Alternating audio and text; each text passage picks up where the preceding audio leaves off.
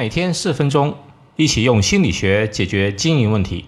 这里是门店经营心理术，我是包爱李大叔。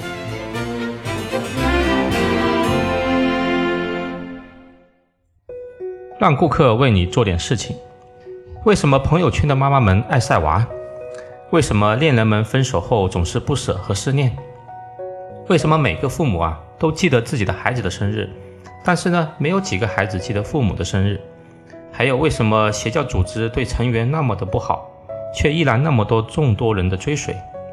这里啊，先说两个基于心理学的行为经济学的基本原理，一个呢是著名的前景理论。也叫预期理论，其中有条叫损失规避，意思啊是你白捡了一百块钱带给你的快乐，是难以抵消你丢掉一百块钱带给你的痛苦，因为人的天性就是害怕损失，害怕失去。另一个原理呢是美国经济学家丹·艾瑞里研究发现的，他说一个人投入越多的劳动或情感。就越容易高估物品的价值。他把这种现象称为宜家效应。当人们购买了宜家家具之后啊，回到家里面是需要花很多力气把它组装起来的。看到亲手组装的家具，喜爱程度呢就会超过其他的家具。这都因个人的付出产生对产品的依恋感和自豪感，这就是宜家效应。两个理论结合在一起，就是人容易高估自己付出过事情的价值感，所以呢，也就特别害怕失去。回到开篇的现象来做解释，妈妈们十月怀胎，辛苦生的娃，会有一种特别的爱，把宝宝当成自己人生的全部，越看越爱。恋人们相处，彼此付出了大量的情感和精力。所以失恋才显得特别的痛苦，情不自禁啊，会想着前任。父母养育孩子，为孩子做的远比孩子为父母做的多，所以父母往往也更记得孩子的生日。邪教组织的一大特点啊，就是先让你为组织做很多人生的牺牲，像水浒梁山好汉一样，要入会要有投名状，先杀几个人以表诚意。大量的研究表明。邪教组织的成员其实后期都会对组织的理念产生动摇，但是呢，由于前期付出了太多，只能一意孤行。人性是相通的，在门店经营层面，如何提高顾客的忠诚度呢？其中一个思路就是让顾客为你做点事情。我说个我在销售管理中的例子，我呢。要求员工在议价的最后环节，一定要让顾客为你做点什么，然后才答应最终价格。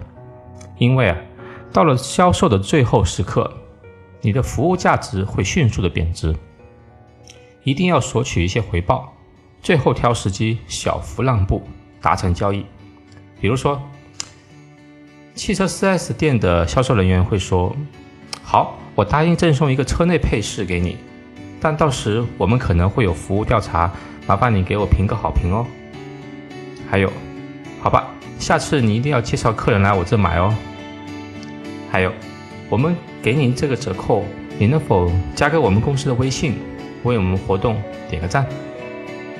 另外，我还听过很多的品牌会邀请个别的 VIP 顾客做神秘顾客调查，没有酬劳，只是送一个小礼品以表心意。但是很多顾客愿意去做。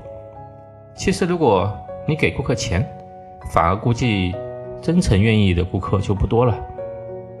很多门店都有办理会员的服务，这个过程很多员工觉得越简单越好，给顾客省时间嘛。其实这是个误区。比如，你想象一下，你如果只需要给个手机号码，你就是会员了。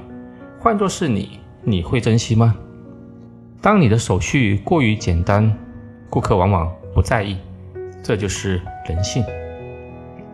好的操作手法应该是加入仪式感，先让顾客填一份简单的卡片，里面有几个简单的信息，然后由专门的人员去办理，对顾客进行手机验证，让顾客配合输入验证码，同时给顾客相关的会员凭证和信息提醒，让顾客试着展示。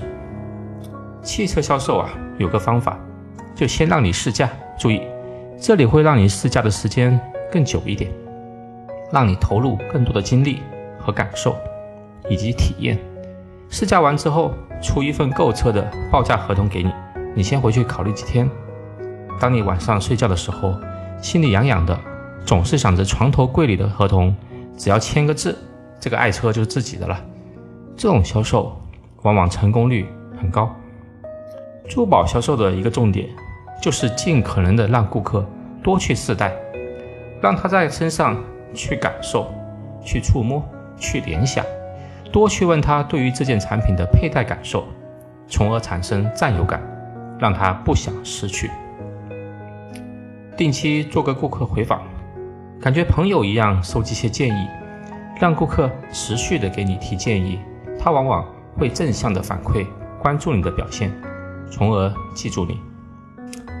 我们总结一下，我们可以通过参与感、仪式感、占有感，让顾客为我们做点事情，从而提高顾客不想失去和对付出事情的价值感。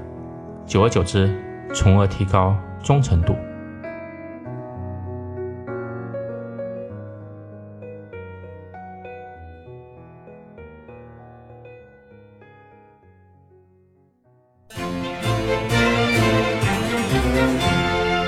好，今天就到这里。欢迎大家关注门店经营心理术同名微信公众号，那里有文字版。谢谢。